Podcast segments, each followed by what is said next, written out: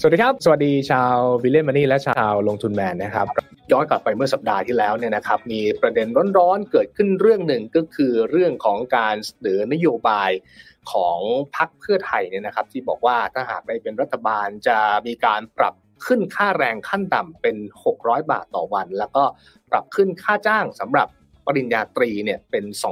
25,000 บาทนะครับแล้วโดยมีกรอบระยะเวลาว่าจะปรับขึ้นไปถึงจุดตรงนั้นเนี่ยในปี 2570 ซึ่งก็เกิดเสียงวิพากษ์วิจารณ์ตามมามากนะครับมีคนเห็นด้วยมีคนไม่เห็นด้วยมีคนกังวล ว่าจะมีผลกระทบเชิงลบอย่างไรบ้างเนี่ยนะครับ วันนี้เราก็เลยเชิญผู้เชี่ยวชาญมาร่วมพูดคุยกัน แต่ต้องบอกกติกาอย่างนี้ก่อนเนี่ยนะครับ คือแน่นอนคือเรื่องนี้เนี่ยเราอาจจะ ไม่พูดถึงเรื่องการเมืองเลยมันอาจจะค่อนข้างยากนะครับ แต่ก็อยากจะเชิญชวนทุกท่าน ระวังเรื่องของการเมืองเรื่องของพักนั้นพักนี้ที่ท่านชื่นชอบหรือไม่ชอบซึ่งเป็นสิทธิ์ของท่านเต็มที่เนี่ยนะฮะเอาวางเรื่องการเมืองไว้ก่อนเดี๋ยวเรามาคุยกันเรื่องของข้อเท็จจริงในเชิงวิชาการในเชิงเศรษฐศาสตร์ว่า ตัวเลข 600 บาท แล้วก็เรื่องของการขึ้นค่าจ้างแรงงานเนี่ยมันเป็นสิ่งที่สมควรกระทำหรือไม่ นโยบายนี้อาจจะต้องปรับปรุงในส่วนไหนเพื่อให้ตอบโจทย์มากที่สุด และเป็นประโยชน์กับประเทศมากที่สุดเนี่ยนะครับเดี๋ยววันนี้เราจะมาคุยเรื่องนี้กัน ผมเชิญท่านศาสตราจารย์ ดรอารยะปรีชาเมตตานะครับเป็นศาสตราจารย์ คณะเศรษฐศาสตร์นะครับของมหาวิทยาลัยธรรมศาสตร์วันนี้อาจารย์ให้เกียรติมาร่วมพูดคุยกัน สวัสดีอาจารย์ครับ ครับ สวัสดีครับ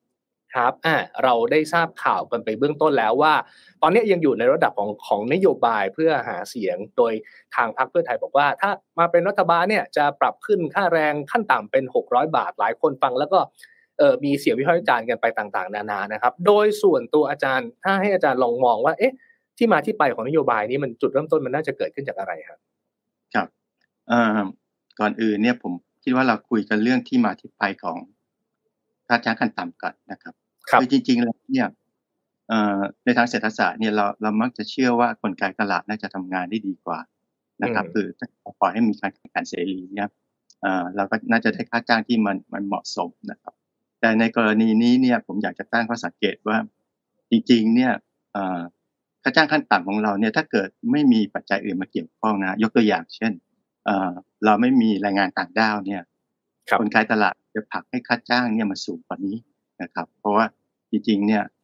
ความสามารถในการแข่งขันของไทยนะในเรื่องของการผลิตที่ใช้แรงงานราคาถูกเนี่ยมันมันไม่มีแล้วนะฮะอืมเพราะฉะนั้นจริงๆเอ่อมันก็ไม่มีการแข่งขันตั้งแต่ต้นอยู่แล้วในในในแง่นี้คือความสามารถของเราเนี่ยในการผลิตอุตสาหกรรมที่ใช้แรงงานราคาถูกตอนนี้เนี่ยมันอยู่ได้ชั่วคราวเพราะว่าเรามีแรงงานต่างด้าวแล้วแล้วก็ยังมีพวกที่เข้ามาอย่างผิดกฎหมายอีกนะซึ่งมันก็ไปเกี่ยวข้องกับเอ่อกระบวนการคอร์รัปชันต่าง ๆ นะครับ เพราะฉะนั้นเอ่อ ในแง่นี้เนี่ยเอ่อค่าจ้างขั้นต่ำเนี่ยเอ่อจำเป็นเพราะว่า อย่างที่ผมเรียนแล้วเพราะเอ่อพอค่าจ้างที่มันถูกกำหนดโดยแรงงานต่างด้าวเนี่ยมันก็ทำให้ค่าจ้างที่เป็นอยู่เนี่ยมันต่ำกว่าความเป็นจริงนะครับ แล้วแรงงานไม่มีทักษะเนี่ยก็จะมีความยากลำบากในการดำรงชีพด้วยจากค่าจ้างที่มันต่ำเพราะฉะนั้นเอ่อมันก็มีความจำเป็นอยู่ในระดับหนึ่งนะฮะว่า มันควรจะมีค่าจ้างขั้นต่ำที่ที่มันขยับสูงกว่าที่มันถูกกำหนดโดยกลไกในตลาด ซึ่งซึ่งมันถูกปิดเบือนอยู่แล้วนะครับ อันนี้ครับอันนี้เป็นประเด็นแรกที่ผมอยากจะ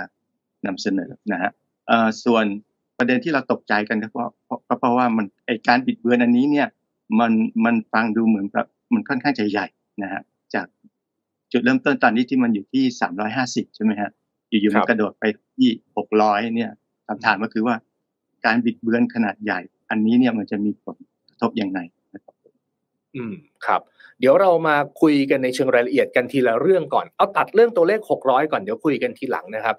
ในมุมครับของเรื่องของค่าจ้างขั้นต่ำอาจารย์เห็นด้วยไหมครับว่า ควรจะต้องมีการปรับเพิ่มขึ้นในระยะเวลาอันใกล้นี้แล้วเอ่อที่ผ่านมานะครับ เราเราเราก็ต้องยอมรับว่าค่าจ้างขั้นต่ำเนี่ยมันปรับไม่ทันกับอ่าค่าของชีพนะฮะครับงานผมศึกษาก็ก็มีสะท้อนให้เห็นนะครับ ซึ่งซึ่งผมก็ดูดูงานศึกษาเมื่อ 10 ปีที่แล้วนะของ TDRI นะครับ ซึ่ง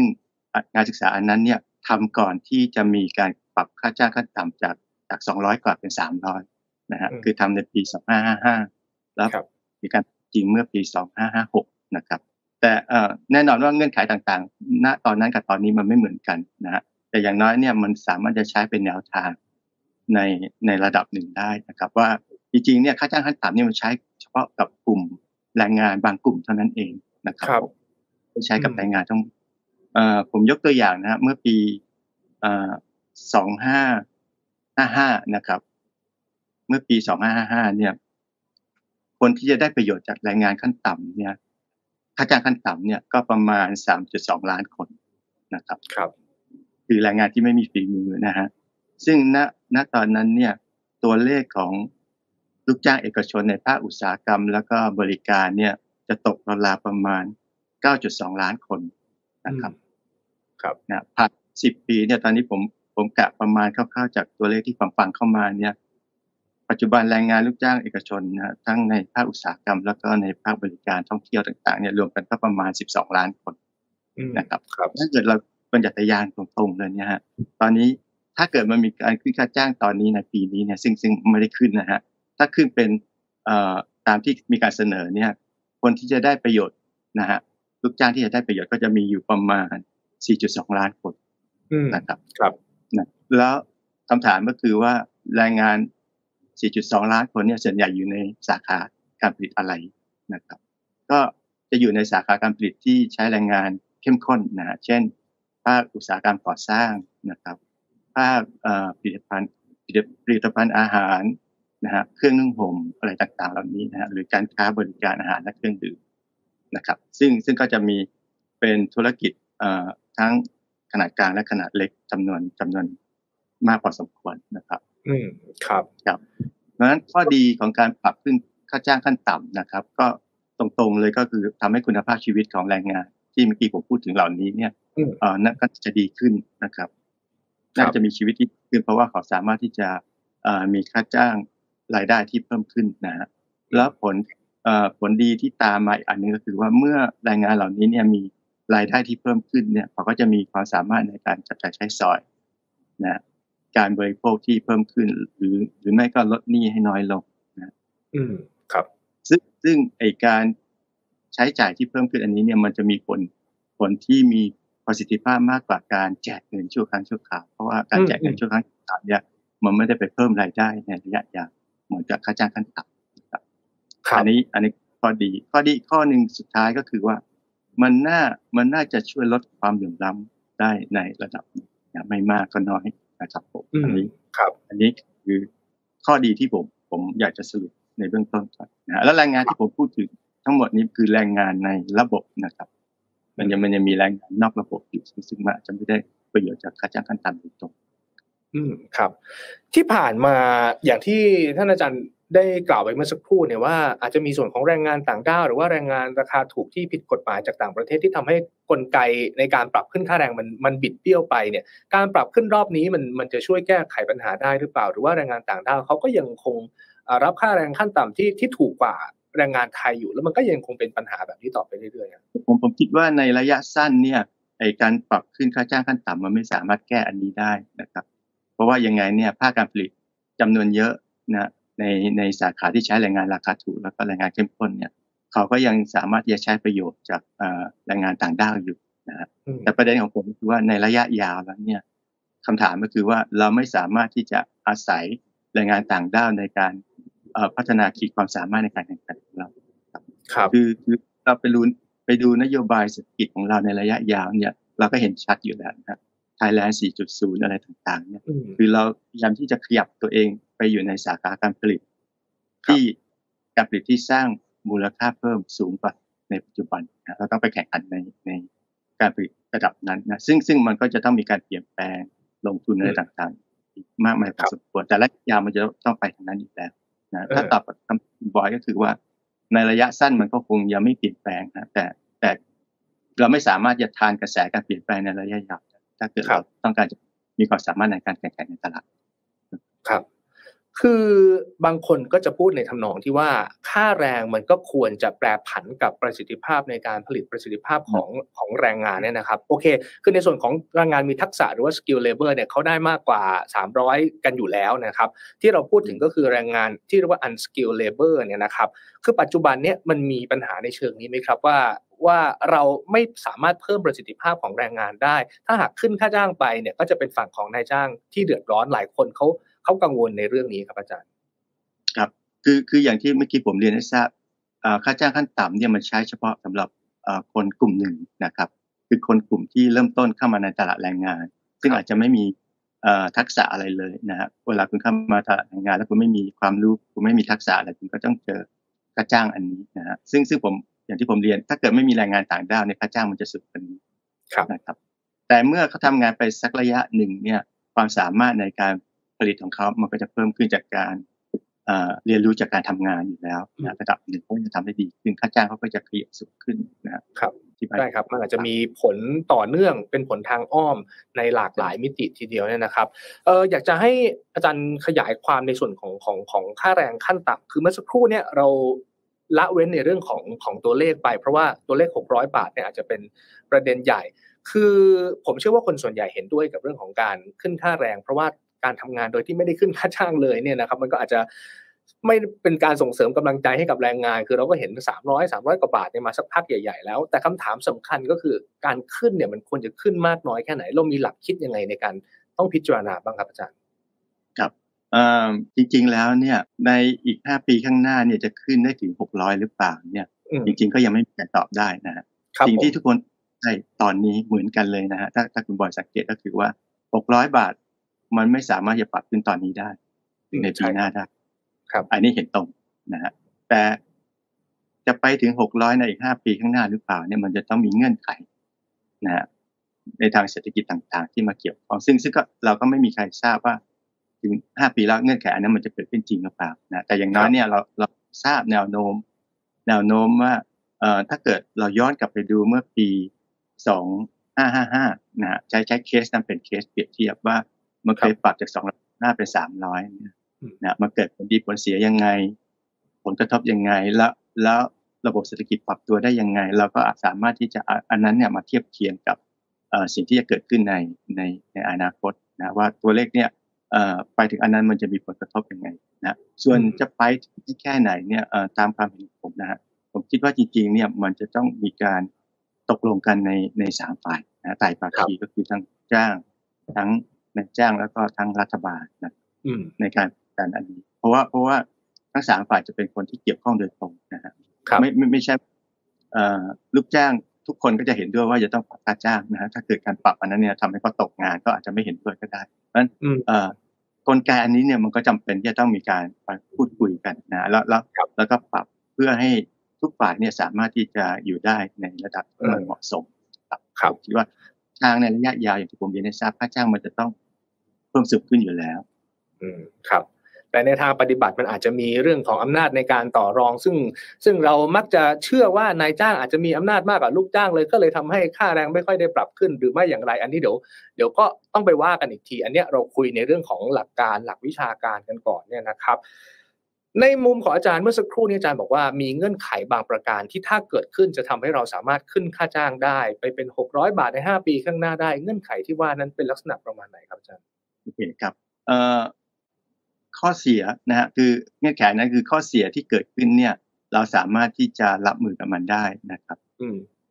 เวลาที่คนตอบได้มาก ๆ ก็คือว่าเพิ่มค่าจ้างขั้นต่ำแล้ว มันจะก่อให้เกิดผลกระทบตามมานะซึ่งทำให้ผม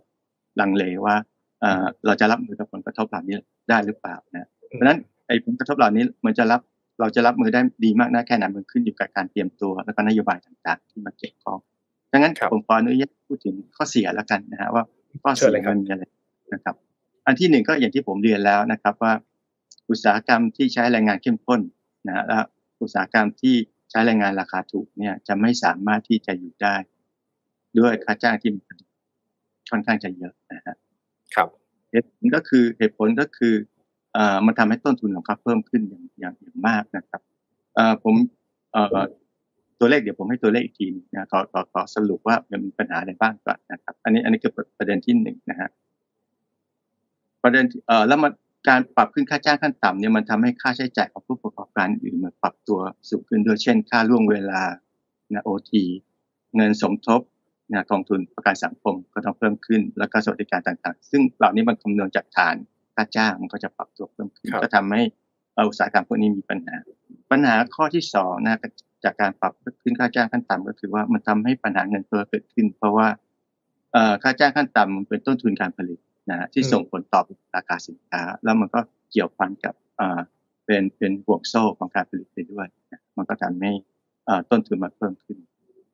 ในรูปของเงินเฟ้อนะครับ อันที่สามก็คือว่าที่ที่มีปัญหา 600 บาทนะยกตัวอย่าง 600 บาทเนี่ย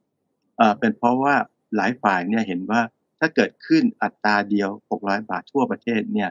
มันจะมีส่งผลกระทบอย่างอย่างอย่างมาก เพราะว่าสาเหตุก็คือว่า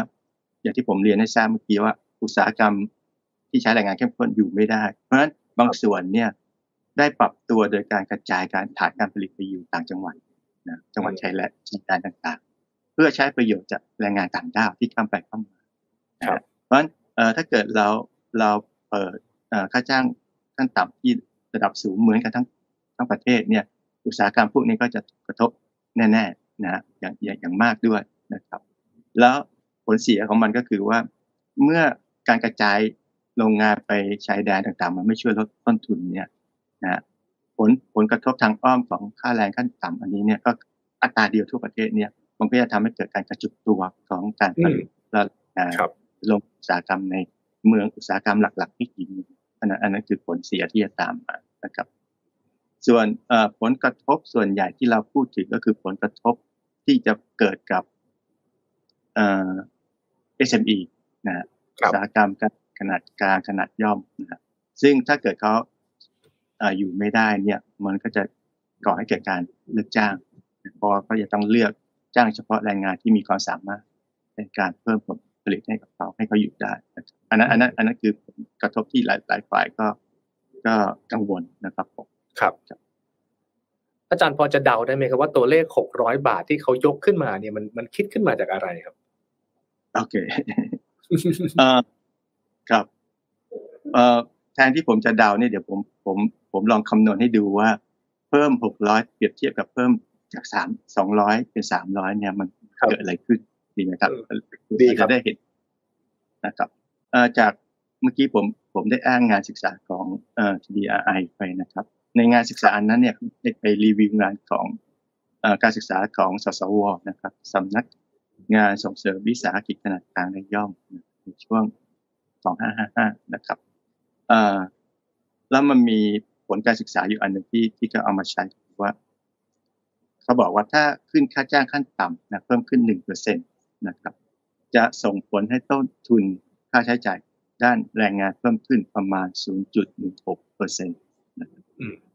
อ่าอ่าไม่งงนะครับ เพราะว่าค่าจ้างขั้นต่ำเนี่ยมันไม่ใช่ค่าจ้างงานทั้งหมดที่ผมเรียนให้ทราบเพราะฉะนั้นบางอุตสาหกรรมที่ใช้ค่าจ้างขั้นต่ำแรงงานที่ค่าจ้างขั้นต่ำรับค่าจ้างขั้นต่ำไม่เยอะเนี่ยจริงๆมันก็ไม่ได้เพิ่มขึ้น เยอะนะ มันจะเพิ่มขึ้นประมาณ 0.1เปอร์เซ็นต์ผมเรียนให้ทราบนะถ้าเกิดเราไปดูตัวเลขเมื่อปี 2556นะปรับจาก 215 เป็น300บาทนะครับผมต่อวันเราจะเห็นว่ามันเพิ่มขึ้นประมาณ85บาทต่อวันฟังไหมครับ ซึ่งคิดเป็นประมาณ39.5 40%ประมาณ40%นะซึ่งโรงงานโรงงานที่ใช้แรงงานขั้นต่ำเยอะๆเนี่ย เจอเข้าไป40%นี่นี่ก็ในเวลาสั้น ๆ นี่ก็เป็นเรื่องใหญ่นะครับ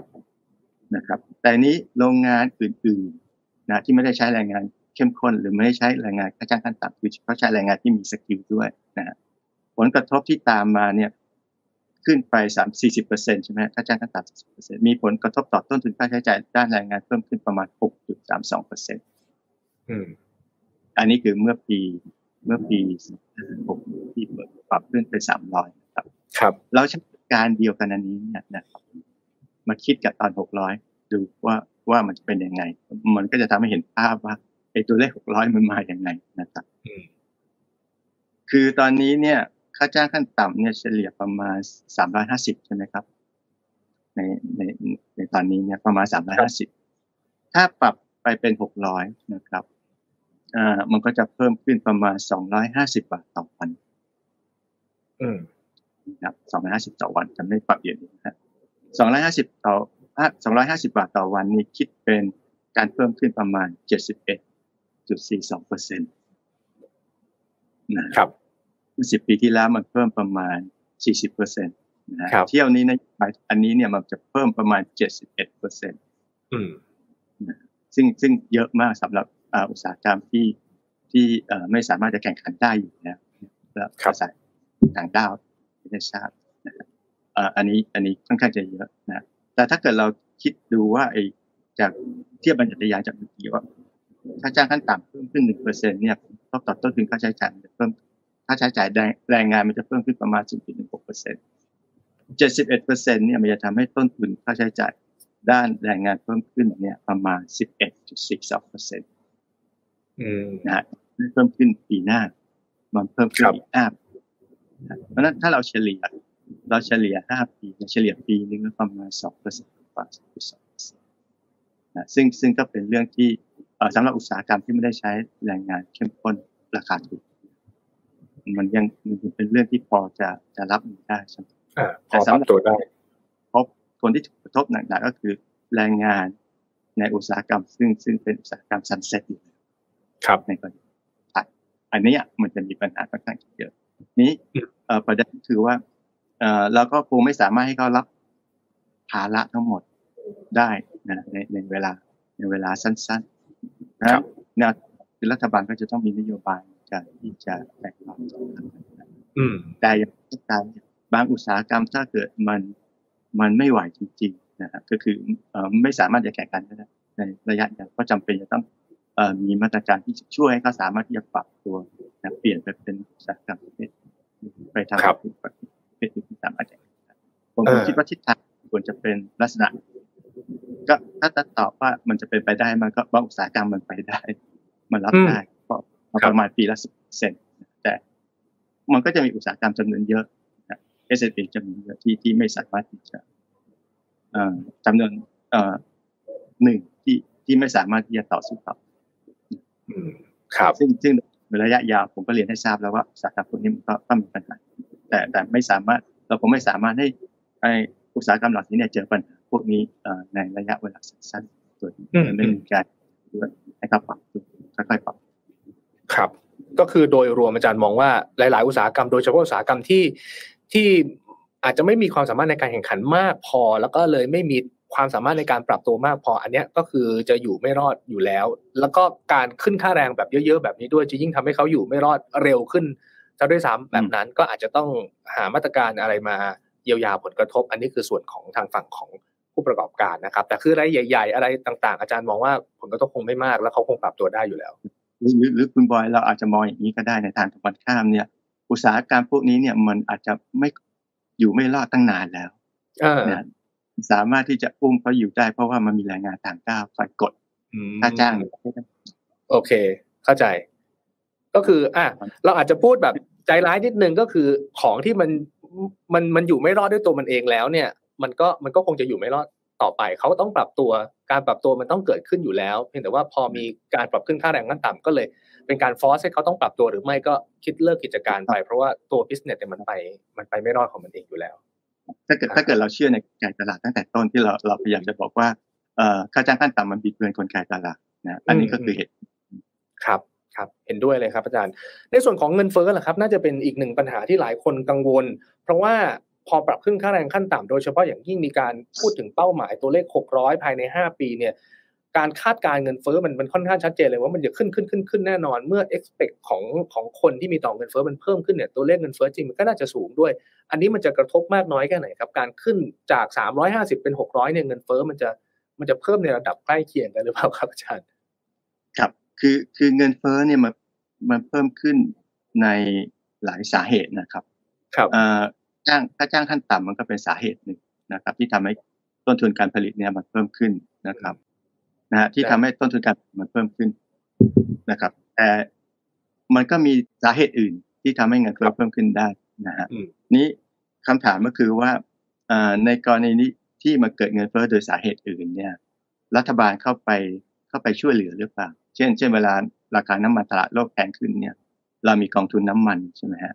อืมใช่ไหมเรามีการใช้ภาษีสรรพสามิตไปไปไปช่วยนะคนที่ใช้รถใช้ใช้ใช้น้ำมันนะครับอันนี้ในกรณีนี้เนี่ย หลักการเดียวกันเนี่ย ถ้าเกิดการขึ้นค่าจ้างขั้นต่ำเนี่ย มันทำให้เกิดเงินเฟ้อนะครับในระดับหนึ่งเนี่ยคำถามก็คือว่าเราจะไม่ให้เกิดเงินเฟ้อโดยการกดค่าจ้างขั้นต่ำที่มันต่ำอยู่แล้วตลอดไปอืม วิธีนี้มันจะถูกไหมนะครับเออใช่ กลายเป็นว่าเขาต้องไปกระเบียดกระเสียนตัวเองมากขึ้นกับสามร้อยห้าสิบาท เพื่อใช้ชีวิตรอดในสังคมปัจจุบันเนี่ย ผมว่าถ้าเราจะไปบีบแต่ฝั่งแรงงานมันก็ดูค่อนข้างใจร้ายมากหรือหรือหรือว่าเราจะต้องเอ่อยอมรับว่าเอ่อมันปรับเพิ่มแล้วมันมีเงินเฟ้อเพิ่มขึ้นนะในขณะอืมเดียวกันเราก็ต้องพยายามเอ่อส่งเสริมให้แรงงานของเราเนี่ยมีประสิทธิภาพในการผลิตเพิ่มขึ้นนะเพราะว่าถ้าเกิดค่าจ้างขึ้นแต่เขาผลิตสินค้าได้มากขึ้นเนี่ยเอ่อ ต้นทุนค่าใช้จ่ายมันก็จะไม่เพิ่มขึ้นนะซึ่งครับซึ่งอันนี้ผมน่าจะผมคิดว่ามันน่าจะเป็นวิธีการแก้ปัญหาเงินเฟ้อในระยะยาวที่ถูกต้องมากกว่า เพราะอย่างไรก็ตามเนี่ยประเทศไทยจะต้องใช้แรงงานที่มีทักษะความรู้คสึรักบขึ้นนะปันเนี่ยครับเอ่ออุตสาหกรรมนะฮะของต่างประเทศในในในประเภทที่เป็นอุตสาหกรรมใหม่เนี่ยไม่สามารถที่จะย้ายไม่อยากจะย้ายเข้ามาเพราะเพราะเพราะปัญหาขาดแคลนแรงงานอืมที่มีความรู้ความสามารถนี้ครับ ปกติแล้วเวลาอ่า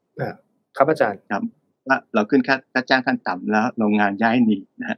มันมีโรงงานที่อยากจะเข้ามานะจะผลิตสินค้าที่ที่เป็นไฮเทคนะฮะหรือหรือมูลค่าเพิ่มสูงแต่แรงงานเราไม่มีความสามารถในการที่จะอืมเอ่อลองความต้องการอันนี้ เพราะฉะนั้นทิศทางของมันก็คือว่า ถ้าเกิดค่าจ้างขั้นต่ำหรือค่าจ้างแรงงานมันทำให้เกิดเงินเฟ้อเนี่ยวิธีที่แก้ไขในระยะยาวก็คือรัฐบาลก็ต้องลงทุนในการเพิ่มประสิทธิภาพหรือให้แรงจูงใจให้เอ่อภาค ผู้ประกอบการเอกชนเนี่ยเพิ่มลงทุนครับเพิ่มอืมทักษะของงานในระยะยาวซึ่งซึ่งอันนี้เป็นเป็นโจทย์ของประเทศไทยนะครับหนึ่งครับครับต้องหลายภาคส่วนต้องช่วยกัน ไม่ใช่แค่เราจะไปไปบีบทางฝั่งของแรงงาน แล้วก็จะใช้ค่าแรงขั้นต่ำเพื่อเพื่อสร้าง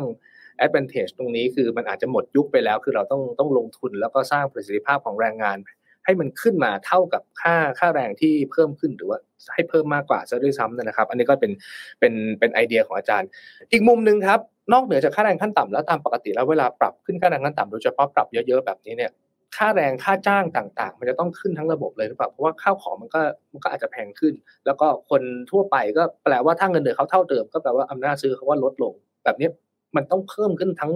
ทั้งระบบเลยหรือเปล่าครับอาจารย์ แต่คุณคุณบอยเมื่อกี้ผมเรียนตัวเลขให้ทราบแล้วว่าอืมค่าจ้างขั้นต่ำมันเพิ่มหนึ่งเปอร์เซ็นเนี่ยต้นทุนค่าใช้จ่ายแรงงานมันเพิ่มขึ้นแค่ศูนย์จุดหนึ่งหกเปอร์เซ็นตนะฮะครับอืมมันไม่ได้เพิ่มเท่ากับค่าจ้างขั้นต่ำนะฮะอืมเพราะฉะนั้นอืมการที่เราจะไปอ้างว่าค่าจ้างอื่นๆมันเพิ่มปรับเพิ่มตามแล้วเราเราต้องต้องมีเงินเฟ้อเพิ่มขึ้นเนี่ย มันอาจจะไม่ถูกต้องทั้งหมดนะแต่ถ้าเงินเฟ้อมันเพิ่มเยอะเนี่ยแสดงว่าเอ่อผู้ประกอบการบางส่วนเนี่ยเอาเปรียบนะฮะมันมีการผูกขาดบางอุตสาหกรรม แล้วอ่าฮะถือฉวยโอกาสปรับขึ้นค่าจ้างเอ่อปรับขึ้นราคาสินค้าไปด้วยซึ่งอันนั้นมันเป็นหนึ่งซึ่งรัฐบาลจะต้องไปแก้ไขเออนะฮะเพราะฉะนั้นแล้วถ้าอาจจะต้องวาดกันให้ชัดเลยว่าต้นทุนคุณขึ้นจริงหรือเปล่าจะมาปรับสินค้าฉวยโอกาสว่าค่าแรงขั้นต่ำเพราะว่าจากตัวเลขที่อาจารย์บอกคือผลกระทบจากต้นทุนค่าแรงจริงๆมันไม่ได้มากก็คือ 0.16%เท่านั้นอย่างที่บอกไป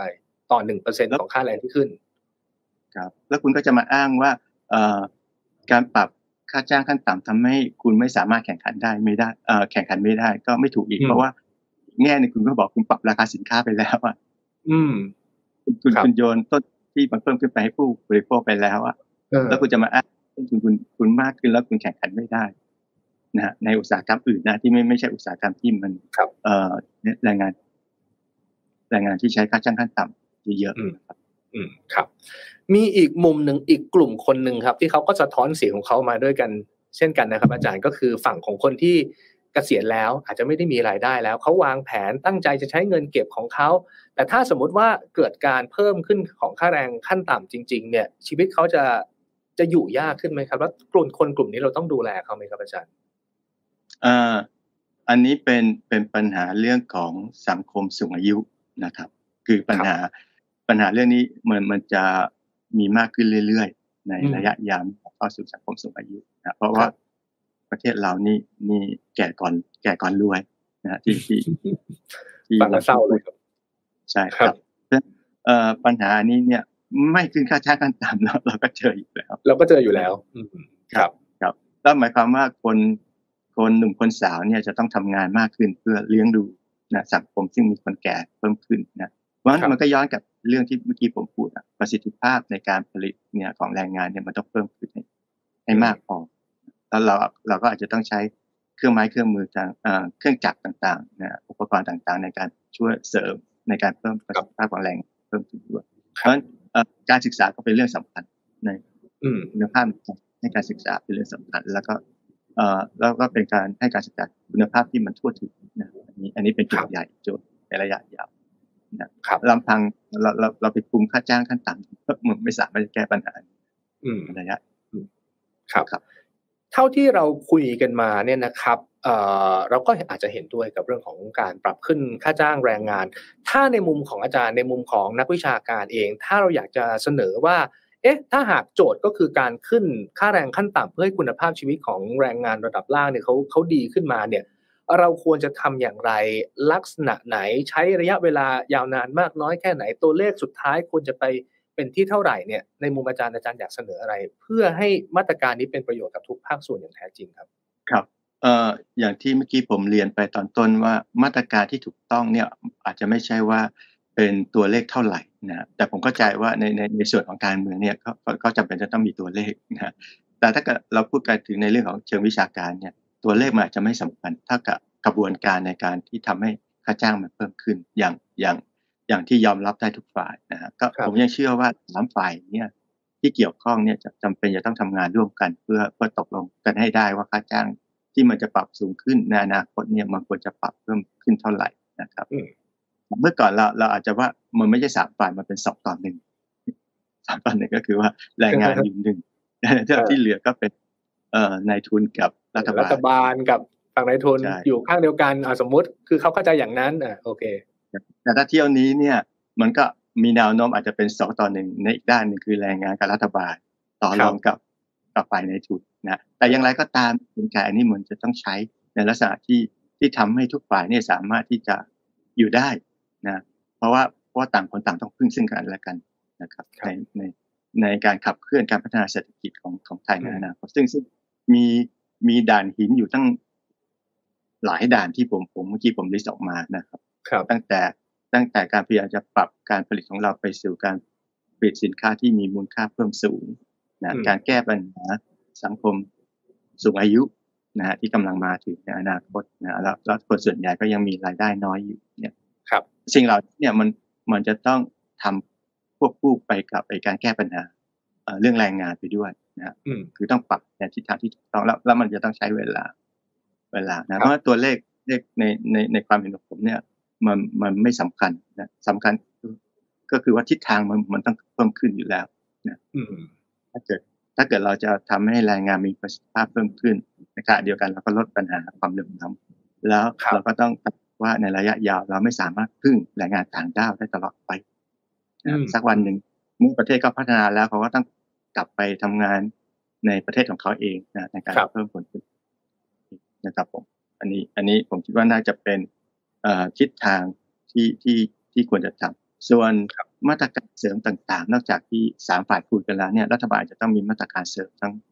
มาตรการทางด้านการเงิน มาตรการทางด้านภาษี เพื่อที่จะส่งเสริมให้ผู้ประกอบการเนี่ยสามารถจะลงทุนในเรื่องของ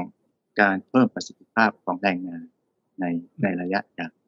ซึ่งมันก็จะไปลดภาระของของของพวกผู้ประกอบการเมื่อเจอกับค่าจ้างที่มันสูงขึ้นด้วยนะซึ่งมันก็มีต่างๆอยู่ค่อนข้างจะเยอะก็อันนั้นก็คุยกันทีนะครับผมคิดว่าช่องทางในนองนี้น่าจะเป็นแนวทางที่ถูกต้องนะครับอืมถ้าธุรกิจเติบโตได้เขามีกำไรกำไรมากขึ้น การจะใช้เงินมาจ่ายให้กับแรงงานเพิ่มมากขึ้นก็น่าจะเป็นสิ่งที่ที่เขาทำได้แล้วก็สามารถ ยอมรับได้นะครับ อันนี้ก็อาจจะเป็นทางที่สร้างสรรค์แล้วก็เติบโตได้ในระยะยาวมากกว่าจะไปไปกดค่าแรงขั้นต่ำเอาไว้อย่างเดียว อันนี้เราคุยกันในเชิงวิชาการนะครับ ผมต้องย้ำอีกครั้งว่า ผมไม่ได้สนับสนุนพรรคการเมืองฝั่งใดฝั่งหนึ่งมากเป็นพิเศษนะครับ เราคุยกันว่าเออถ้าเป็นแบบนี้มันน่าจะดีกับประเทศในระยะยาวมากกว่า และในมุมของราคาเดียวทั่วประเทศล่ะครับ ค่าจ้างแรงงานเท่ากันทั่วประเทศอาจารย์เห็นด้วยไหมครับผมคิดว่าอาจจะมีอาจจะมีปัญหาอย่างที่ผมเรียนให้ทราบว่าเออสมัยก่อนเนี่ย